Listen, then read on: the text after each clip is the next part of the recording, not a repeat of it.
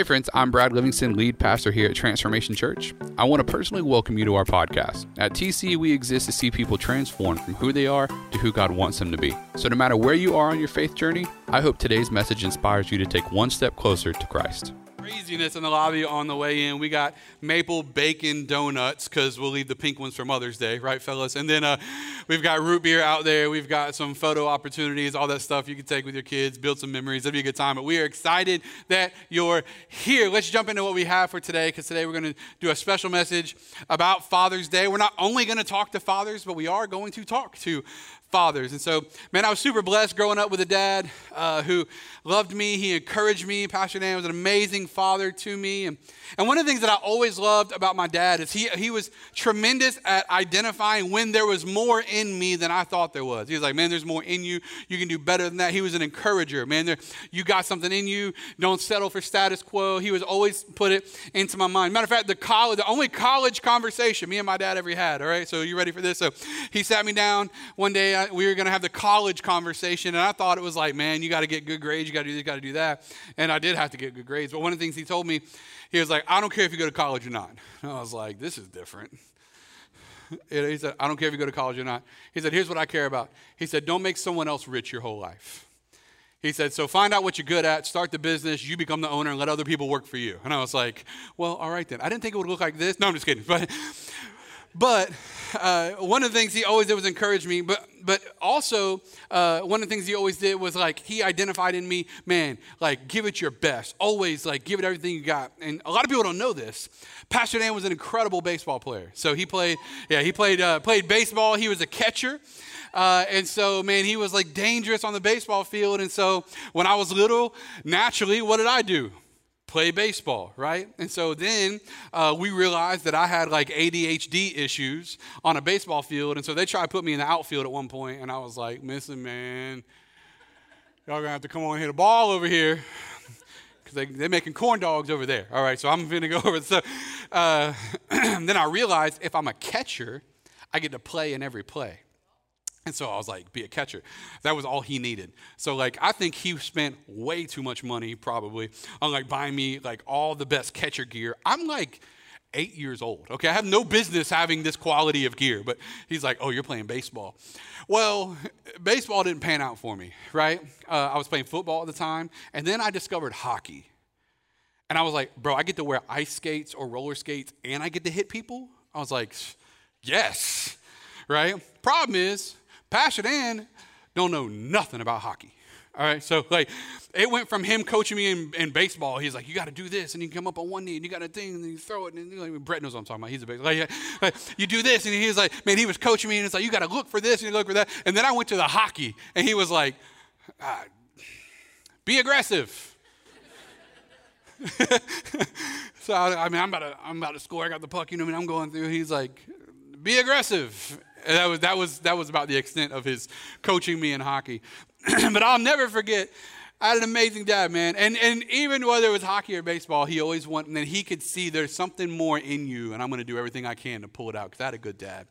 And maybe some of you didn't have a great dad, but, but I did. And what I want to talk to you about today, uh, because today, typical to Mother's Day, Father's Day, is I want to talk to you uh, about fathers, but I want to talk to you about be, being believers and, I, and more importantly, I want to show you what we can see in Jesus because every time we come here, we're going to talk about Jesus. And even if we talk about fathers, we're going to talk about Jesus and how Jesus can show us how to be better fathers or better mothers or, or so on. But how many of guys know that it is so important that fathers are in the home? Like it's so important to have good, godly fathers in our homes. How many guys will agree with me that we got a generation that's suffering an identity crisis right now? Like, like this epidemic of fatherlessness has created an epidemic of a lack of identity in kids. And when I say kids, I'm not talking about 12 to 18, I'm talking about 12 to 38 because we got young adults. Uh, Tupac said babies having babies. That's how I feel right now. Like, I feel like we got people that don't know who they are having kids that don't know who they are. And so we've, we've perpetuated a cycle of people who are lacking identity, lacking knowing who they are, lacking a consistency as fathers, uh, now having kids. And we're seeing the same cycle. And so, because of that, we got kids with no awareness of who they are. That's the reason why we see boys with no awareness of what it means to have masculinity. And we see girls with no awareness of what it means to experience proper affection because fathers are responsible for both. And so we have to understand how important it is to have fathers in the home, but more importantly, godly fathers in the home. And so today I do want to talk about that, but as I unpack this, I want to unpack this because it's not just things that we need from fathers. Quite frankly, a lot of what we're going to talk about is really just things that make us better as believers. And so there's different types of fathers. And so the three that I kind of want to put in front of you out of the gate, uh, the three different types of absent fathers. Because there's four fathers. There's the present father, and we, we're going to talk about that, but the three types of absent fathers. So there's the absent fathers from the home. Say from absent fathers from the home, which means they're not even in the house. They're, they're gone. They're, the, the father doesn't exist in the kids' lives. There's absent fathers in the home. Say in. So there's absent fathers in the home. That means they're just surviving from one day to another. Like they're physically there, but they're not really there. And we can all think of fathers that are that way. Then there's absent fathers at the home. Say at absent fathers at the home. They're striving not just for what uh, is important. They're striving, but not for what's important. They're, they're working. They're, they're trying, but and they may be at home, but they're missing out on the priorities that are valuable when they're in the home. And so those are things that I want you to see. And so as we unpack that a little bit, and I'll bring that up towards the end of service, I want you to understand that there's a number of ways that fathers are absent, but I want to show you a number of different ways where fathers can be present. And so uh, I want you to go to Matthew 3, verses 13 through 15. That's kind of where we're going to start, and then we're going to catch it uh, again, 16 through 17 in a second. But Matthew 3, 13 through 15. And this is the story of Jesus. He's getting ready to be baptized. And, and I use this scripture all the time on Father's Day because something really powerful happens in the scripture. And so, Matthew 3 13 through 15, it says, Then Jesus came from Galilee to the Jordan to be baptized by John. But John tried to deter him, saying, I need to be baptized by you. And you come to me? Like, I can see Jesus is like, Yo, John, I need you to baptize. And John's like, Uh, pause. Like, you should be baptizing me, Jesus, not me baptizing you. And so he says, hey, You come to me. Jesus replied, Let it be so now. It is proper for us to do this to fulfill all righteousness. Then John consented. Now, I don't know how that unpacks, but I got a feeling Jesus is like, No, John, you got to baptize me. And John's like, Oh, okay. But then, like on the inside, I don't know how you would be. I'd be like, You want me to baptize Jesus? Legendary. You know what I'm talking about? Like, no one else got to do it. Okay, so that's how I would be. That's how I read. Y'all read your Bible however you want. Okay, so so, so John baptizes Jesus. Now we're going to come back to that in a second. But, but as we do that, I want to show you three things that Jesus actually starts introducing to us that we as fathers, as believers, yes, but definitely as fathers today, I want to identify three areas where we need to become better, quite frankly. And the first one is spiritual discipline. Spiritual discipline. And when I say that, what do I mean? I'm talking about prayer, I'm talking about worship, not reading our Bibles. I mean, as fathers, we need to get better at our spiritual disciplines in the home. And, and if we're all being honest, ladies, gentlemen, guys that don't have kids, whatever, we can all be honest. We could all just be better at that in general, right? Like, that's not a secret. We all look at ourselves in the mirror and go, man, I really wish I was better at so that's not really a secret, but we could be better at our spiritual disciplines. Here's the reality some of us want great spiritual children one day, but we're not investing into them today. So, like, let me go ahead and just help you out of the gate, okay? Listen, we, we need to be raising kids that love God, but the only way our kids are gonna know to love God is that they see us loving God. And so we, we invest in these spiritual disciplines. And we go to Matthew 6, we actually see Jesus kind of give us a good template, at least, for that in the Lord's Prayer. The disciples come to him and say, How should we pray? And so this is his response. He says, This then is how you should pray. Now, out of the gate, we can see that Jesus makes it a priority to pray. But he, then he goes on and says, Our Father in heaven, hallowed be your name. And, and in that, what do we see? That he puts a value on worship. Like, hallowed be your name. Like your name is great. How, like hallowed be your name. Your name is wonderful. Your name is above all names. And in our prayer life, in, in our spiritual disciplines, to put Jesus, to put God in his rightful place and say, above everything is you. So he says, Hallowed be your name. Your name is great. So worship is happening. Your kingdom come, your will be done. And that looks like submission. Say submission.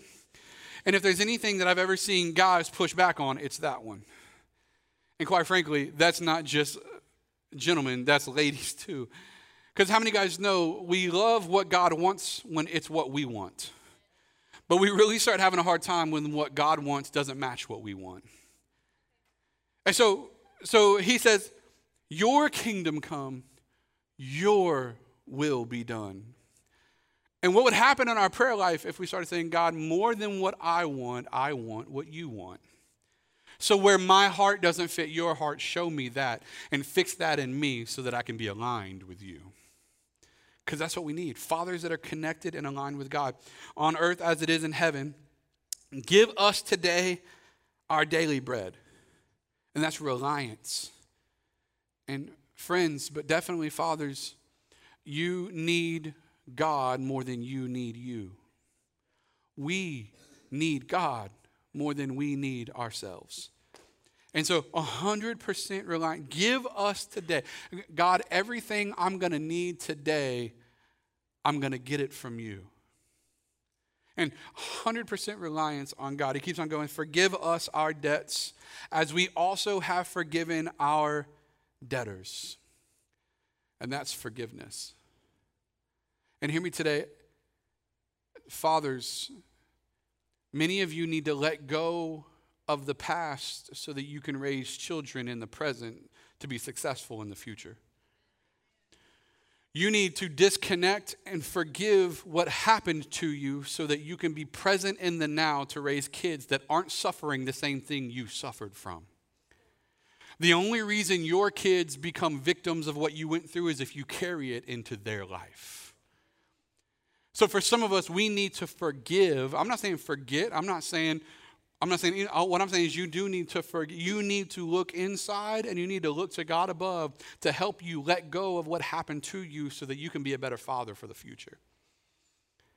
And so we need to forgive what's back there so that we can see what's in front of us, especially as fathers, and lead us not into temptation, but deliver us from the evil one, and that is faith. God, I need you, I need your protection, I need your help, I need your guidance. How many of you have ever made a terrible decision and you look at it afterwards and you are like, yo, I did not pray about that? Everybody. Right? You got through the end of it and you was like, you know what? That's crazy. Next time I'm going to include God, right? And then sometimes we do, we're looking for stuff to happen, we didn't pray about it and it didn't come through, and then we get through on the other side and we're like, thank God I did not marry that person. It's the grace of God it didn't work out, right? In Jesus' name. Okay, so we need spiritual discipline. The next thing that we need if we're going to be godly fathers, good believers, but godly fathers, is we need humility. We need humility. Listen, fathers, your family's not looking for you to have all the answers. Your family's looking to see that you're connected to the one that has all the answers. And, and in humility, we need to understand that there's a big difference between weakness and meekness. You see, because weak is being absent of power, but being meek is having power under control. And for some of us, we don't exercise humility because we think it makes us look weak, not understanding that there is a big difference between weakness and meekness. And to help kind of further this, I was hanging out with a buddy of mine a couple years back, and he's an MMA fighter. So he's a professional MMA fighter. And so uh, we were in Biloxi at the fights that were going on, going on over there because he was sponsored. So he had to be at the event. I was helping him. So I got to hang out with him and go backstage. No big deal. Okay. So anyway, so, uh, and so I was hanging out with him. And so we, uh, we were out eating, and he had on his shirt that had on like his fighting brand and all that stuff. And so we were over there where there's this guy that had way too much to drink. And so he starts like berating my buddy. Like, he's like, You're nothing. You're trash. I'll take you right now. Just like selling out to him. Then he started getting like aggressive. Like, he starts talking about his mom and like all kinds of stuff. And, and uh, first of all, this dude had no business talking trash to my six year old niece, let alone this guy. Okay, so I was like, what do you, and so I'm looking at my buddy and I'm like, and in my mind, I know me. Like, you got about 20 seconds with that before I'm like, okay. It's a good thing we're in Biloxi because in Pensacola I might lose my church, but nobody knows me here. So I'm just, I'm just kidding. I'm just kidding. I'm just kidding. Ah. and so we were there, and uh, we, we were, and I'm, I'm looking at my buddy, and like he's just eating his sushi, unbothered. And I'm bothered. I'm like, you gonna talk this? Like, and here's the reality. Anybody that hangs out with fighters know you can usually look at a fighter's ears and tell them whether or not you want to catch those hands or not. They got puffed up ears. That's because, yeah, so they just, we know, all right? And so, buddy, I'm like, what? Why is this man is, he's to lose his life. It's to be the end. And so, but I look over my buddy and I'm like, yo, like, are you not even bothered by this? And I'll never forget, he told me something that I was like, wow, like, that's crazy. He said, it's not worth, or he said, it's pointless to fight someone when winning doesn't mean winning. And I was like, huh. He said, when I fight, I get paid, I get trophies, I get a belt. So when I fight, it means something. He said, fighting this dude doesn't mean anything. He said, even if I win, I won't win. And I'll never forget that because it taught me something not about fighting, it taught me something about life. Fathers, some of you need to learn that winning doesn't mean winning. Because winning at the cost of your kids' identity, winning at the cost of your kids' confidence, winning at the cost of your marriage doesn't mean winning. You lost. You might have won the argument, you might have proved your point, but you might have lost. And I think there's something to be said about humility in our homes. Because for some of us, we need to get better at realizing that, just like I put in your notes, meekness comes with an understanding that winning doesn't always mean winning. What does it mean? When Jesus went to the cross, Philippians 2 8, when, when Jesus went to the cross, it says, Him being found in human form, He what? Humbled. Say humbled he humbled himself by becoming obedient to the point of death, even to the cross. Does that mean that Jesus became weak? Did he ever become powerless? Or was it power under control? You see, humility doesn't mean you don't have power, humility means you know how to control power. And I'm going to tell you today, as believers, I think that in our in our workplaces we can become better by becoming humble. In our homes, we can certainly, as, as fathers, but also as mothers for some of you, as, as some that don't even have kids, maybe it's not in your home, maybe it's not with your kids, maybe it's in your marriage, maybe it's in your friendships, maybe it's at your job, maybe it's at school, maybe it's with the people that you work with. Maybe you could start exercising, and we could start exercising humility in our relationships enough that we realize that the things we would have fought about and not won aren't even worth fighting over.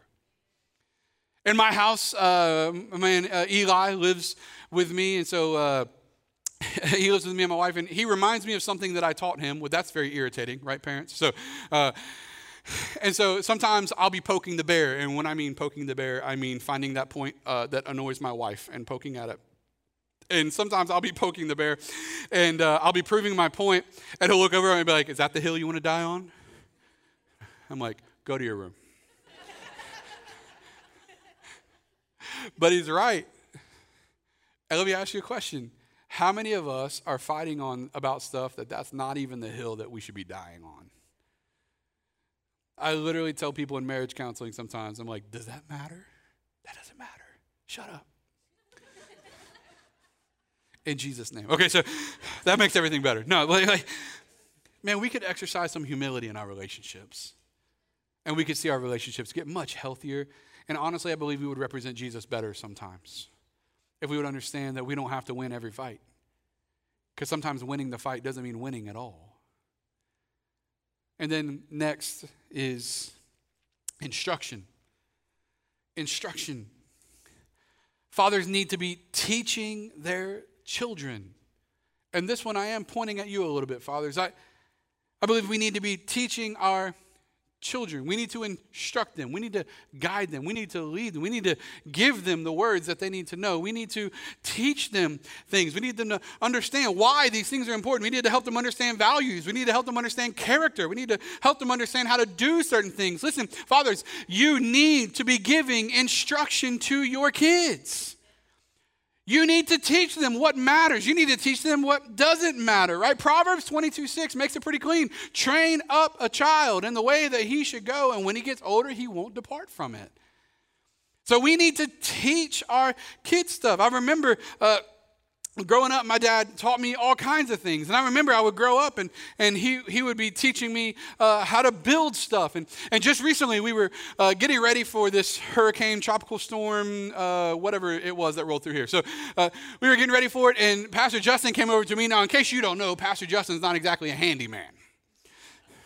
All right? Not good with a drill, good with a spreadsheet. Okay? So and so he comes over to me. He's like, "Hey, man, we've got um, the storm is rolling in, and one of our doors had like a crack in it. We needed to install this thing, and so uh, he's like, we need to install that in case the storm gets here, it doesn't blow water into the lobby and, and all this stuff." And I was like, "All right, cool, let's go do that." Well, I, have you know, I'm not a doorologist. Okay, I don't know how to do that. So like, I've never installed one of these a day in my life, and so I am. I come in. He's like, "Yeah, we need to install them." I'm like, "How do you do that?" And he was like, "Oh, you drill." And I'm like, "Cool, all right, perfect." So and so we go in and I grab the drill. But here's, here's one thing that was beautiful. I grew up in my dad's garage just constantly watching him build stuff. And one of the things he always taught me was there's always a way to get it done. So get it done. And I was like, so that, that was kind of in me. So literally, he's like, yo, we got to do this. And I'm like, he's like, I don't know how to do it. I'm like, I don't know. Like, you know, so what do we do? We grab a couple drills. I go in there. We like knock them all out and we take care of it. And, and, and it was one of those things that was like, I remember thinking in that moment, like, Thank God my dad taught me how to do some stuff. Because, like, otherwise, I ain't gonna lie to you, I'd totally be the guy that, like, hey, we need to call somebody for that. But I'm glad, like, I sat next to him on his workbench and I said, How come you cut it that way? And he would, he would show me, how, how come you're building that? And he would show me those things. And those things made a difference, not just in who I was when I was six, but who I am at 32. Four? I don't know. I'm really bad with ages in my 30s. right? My mind is telling me I'm 32 with them knees, though. okay, anyway, so, and so uh, I want you to understand that we need to be teaching our kids, but more importantly, and hear me, fathers, we need to be teaching our kids what it means to be godly, not just good we need to be instructing our kids. And, and hear me, and I want you to lean in on this for a second, whether you're at home, whether you're in the room. I really want you to grab a hold of this. If you got little kids, you got five year olds, six year olds, hear me, listen to me, lean in on this. Don't disown their spirituality now and then show up on our doorstep 10 years from now and want us to fix what you broke. Okay, so like if you got kids and you're not raising them in church, you're not teaching them the church is important, you're not introducing them to Jesus, they don't understand the gospel. Listen, hear me. I love you and hear me enough to know that I love you enough to tell you this. Don't bring your kids to us when they're 15 and want us to fix what you abandoned for 15 years. If we want godly kids, let's raise godly kids, but let's not hope for something we're not creating. Nowhere in our life do we get to say, I really hope this is the outcome, but have no preparation for it. No one gets to hope dinner's on the table, but not cook it. No one gets to hope that you're going to be fit, but not work out and die. No one gets to hope for anything. So hear me, parents, and hear me, fathers. If you want your kids to end up somewhere, make sure you're creating and following through on the plan to get them there. Because it's going to be really hard for us to fix what you never cared about in the beginning. And hear me, your kids are watching. Like your kids will worship the way you worship. Your kids will care about the Bible the way you care about the Bible. Your kids will care about prayer as much as you care about prayer. So, what is their future? And hear me, I'm not here trying to beat you up. I'm here to let you know there's time to change it if you need to change it. And we want to help you in the process but we can't wait till it's too late. Never instruct and then hope things go well. Many of you guys have seen some of the pictures uh, on Facebook or Instagram, any of those things. It's like what happens when dad's in charge. Oh, y'all ever seen that? It's like they got a kid and they're just throwing Cheerios at it, trying to land one in the mouth or whatever. It's like, for, for many of us, that is like essentially kind of like what we believe it looks like when dad's in charge. What would it look like if we sent pictures to our wives of our kids reading the Bible with us when dad's in charge? How different would the future be if we became intentional in the present, getting ready for what's coming? Man, it's there, right? So I want to take you back to Matthew 3 16 through 17. And we're going back to Jesus getting baptized. Because we've seen what we can do as parents to be better, but now I want to show you what kids need. So, this is how we can better as parents and, quite frankly, just as believers in general. But I want to show you what kids really need. And so, as soon as Jesus was baptized, he went out of the water. At that moment, heaven was open, and he saw the Spirit of God descending like a dove and alighting on him. And a voice from heaven said, this is my beloved Son. Say, beloved. Whom I love. Say, love. And with him I am well pleased. Say, pleased. So I want you to grab a hold of that because this is something I visit every Father's Day because I really want you to understand this is the framework for how we father says, This is my beloved Son, with whom I love and with whom I'm well pleased. And there are three things that every child needs, and when they don't have it, it's chaos, and when they do have it, it's glorious. God gave it to Jesus, and if God gave it to Jesus, you bet your life you can give it to your kids. And so, three things that show up. All right, quick, I'm going to give them to you. The first one is identification. You need to identify the kids in your life. You need to identify your children. When I say identify, I'm talking about recognition. I'm talking about a belonging. I'm talking about an association. You need to identify them. You are mine, all right? So, and I don't mean like, hey, you're mine. I brought you in this world. I can, I don't want to like, I'm talking about like, you are mine. You belong to me. You, you carry my name. You are part of this legacy. You are mine. Hear me. Our kids need to be identified because if they don't know who they belong to, they'll go looking to belong to someone else. And so we need to identify our children so that they know, no matter what happens in life, they know where to come back to. So we identify our children. This is my beloved son. God speaks directly to Jesus. The next thing that happens is he gives them affection, with whom I love, he says. This is my beloved son, with whom I love. Every child needs affection. When I say child, I'm not talking about five and six years old. I'm talking about 15 and 16 as well. Fathers who have teenagers, listen to me. If you don't love your daughters, your daughters will go looking for love somewhere else with whom I love. And sometimes we have, we have created this world where fathers showing affection is like an improper thing. I'm here to tell you today fathers, love your daughters, love your sons, show them that you love them. Hear me, they need love, they need fondness, they need a display of emotional liking, they need to be hugged, they need to be held, they need to be reminded that you love them. They need to know what affection is like because if they don't get the affection, they'll go looking for it elsewhere. And so they have identity. And then we need to show them affection. And then the last one, and quite frankly, uh, the most important out of the three, but it can't happen unless the other two happen, is affirmation. Affirmation. What do I mean by that?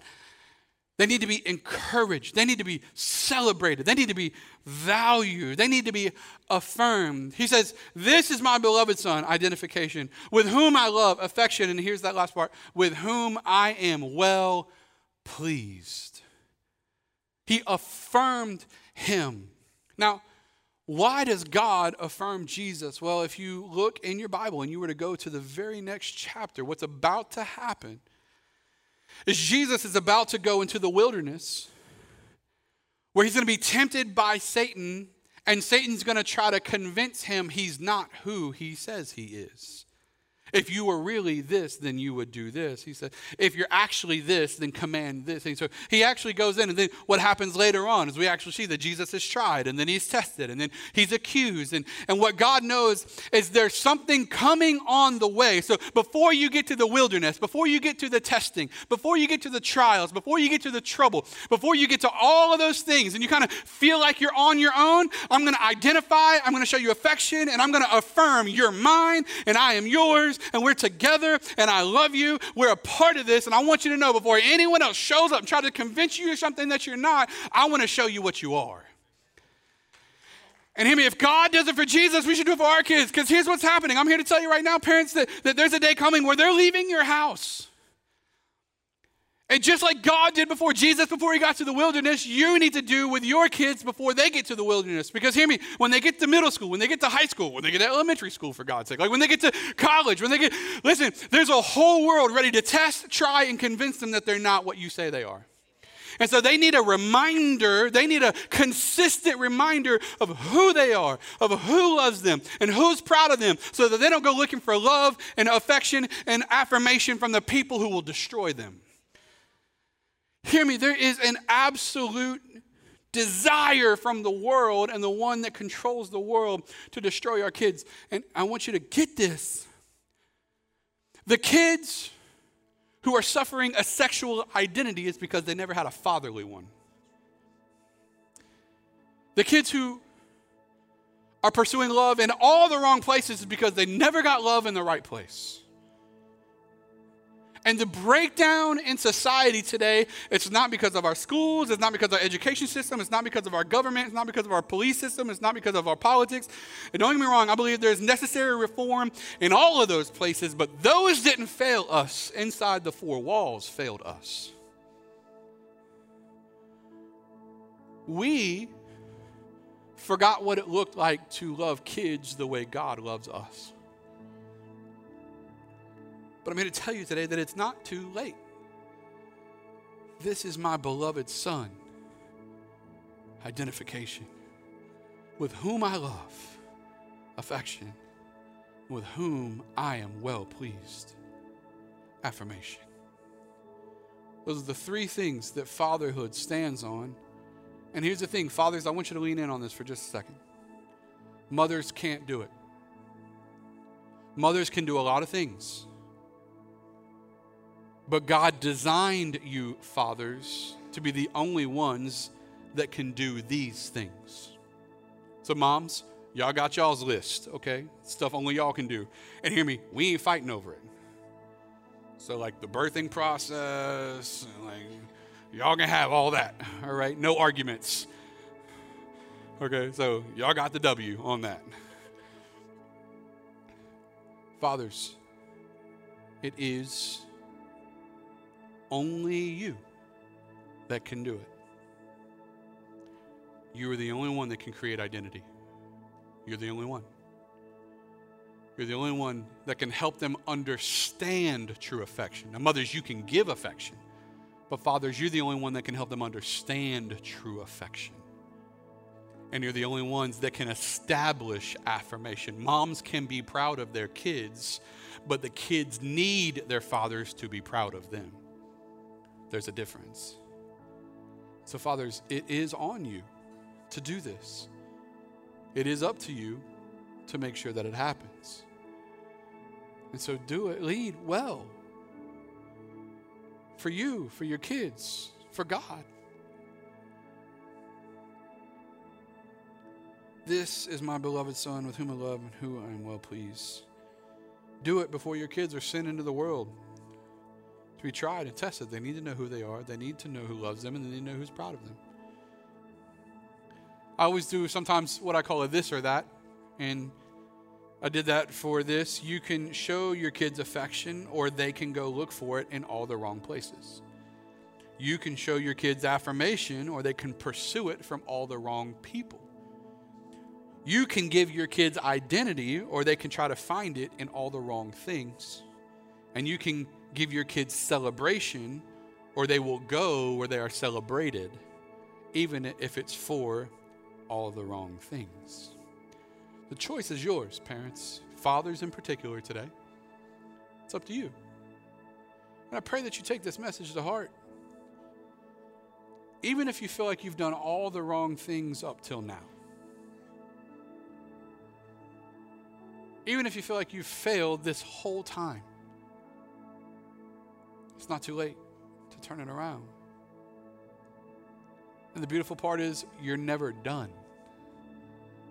Like when they turn 18, you're like, all right, You may feel that way, at least for the first six months. You mean like, get out. We're going on vacation for two, not four. No, I'm just kidding. Like you said, you may feel that way. But guess what? They need to be reminded of that when they're 20, when they're 30, when they're 40, and when they're 50. You're never done identifying, showing affection, and affirming. Because we always need to know who we are. We always need to know who loves us, and we always need to know who's proud of us so that we don't end up chasing it in the wrong places. So there's three different types of fathers that I want to put in front of you today and, and pray that I've helped you connect the dots to become the right one. As a father, you can survive, but have nothing to offer anyone else. You can survive, but you would have nothing to offer anyone else. You're just barely getting through for you. Call that passivity, where you're just passively moving through life, don't really care about much, and nothing's that big of a deal. As long as you get your way, you don't care if anyone else gets what they need. Terrible place to be. As a father, you can strive, but still not give your family what they need. And I call that activity. Because for some fathers, you're very active. You work hard. You're just not active in the right places. Doesn't mean you need to quit working. Needs you to figure out how to work and earn and do all those things as a father that you're doing, but also be active at the baseball games, the soccer games, the cheerleading practices, or the chess matches. I guess that's a thing. I don't know. Okay, cool. Thought so. Like a computer build off for your kids. I don't know. Whatever whatever your kid does. so you can survive, you can strive. And even when you're striving, I, I want to help you fathers understand something for just a second. Don't let the guilt of your inadequacies cause you to lean away from God. Let them draw you closer to Him. So, in the places where you feel like you've really messed this whole thing up, the places where you feel like, man, did I do anything right? Man, let your inadequacies, let your failures, let your shortcomings cause you to go to the one that can help you get it together. Don't let it create so much shame and guilt that you run from him. Because there's one person you really need that's God. And then lastly, as a father, you can thrive in leading your home God's way. And that's productivity. So you can survive passively you can strive actively, or you can thrive productively. And if you want to do this, I gave you a real uh, this this real short list. Here's a little thing just to help you. You ready? Live a little, dads. Laugh a lot. You'd be shocked at what happens in a house when dad laughs. Love it all and thrive. Very simple right? I'll end with this. Dads, your family doesn't need a perfect father, they just need a present one. So be there, love well. Because that, and I'm not trying to be corny or cliche, may not be how we change the world, but it'll be how we change our world. Let's pray today. Father, we thank you. God, we thank you that you are all that we need. God, I thank you that you have built in us a desire to love well, to have fathers that want to lead and so, God, I just pray that you prompt our hearts today, that we would know you more and that we would reflect you more, and that we, uh, uh, as fathers in the room, God, but also just as believers, God, that we would exercise spiritual disciplines we know we need in our life, humility that we know we need to have in our life, and God, that we can instruct those in our lives. God, please help us today. We thank you. Ultimately, God, what we need is you. So we pray that you just help us and hold us. we thank you today and we love you. If you're here today and I just feel like God put this on my heart to pray for fathers today. If you're a dad in here, if you're a father, would you just stand up all across this place? I want to pray just for you. Go ahead and stand up. It's all right. Go and stand up. Your father in here, just all across this place. If you're close, if you're close to a father, if you just reach over and put a hand on a shoulder, I want to pray for dads in here. We talked at the beginning of the sermon about how important it is to have fathers, godly fathers in the home. We want to pray for you. So, God, I pray right now for every father in this room. God, that you would release strength and courage and discernment and wisdom, Father, that you would revive with energy and with passion and with zeal to be godly men in, in their homes. Father, that you would you would create a desire, a longing, not just to know you, but to show kids that you know so, God, I just pray right now, Father, that you would do a work in the hearts of all of our fathers, that you would help them strive, you would help them push, but God, you would help them thrive. That, that God, as they draw strength from you, God, that they would find themselves encouraged, they would find themselves uplifted, they would find themselves. God, looking to you, but also realizing that you are all that they need. And God, so I just pray as we're strengthened that we could identify, we could affirm, we could show affection to the children and to the people that you've entrusted us with, God, so that we could be great fathers, Lord. Hmm. God, I pray for rest right now for the fathers that are in this room and watching us online. For those who have found themselves feeling like a constant failure. I don't know why. dads, but that's that's what I feel like God is saying right now. Where you may have missed it, God caught it. And so, God, I pray right now for the fathers who have felt like they missed key opportunities. They felt like they failed in key areas. God, I pray that you would show them that it's not too late to re engage. It's not too late to step into the calling that you have put on their life. God, right now, I break addictions in Jesus' name.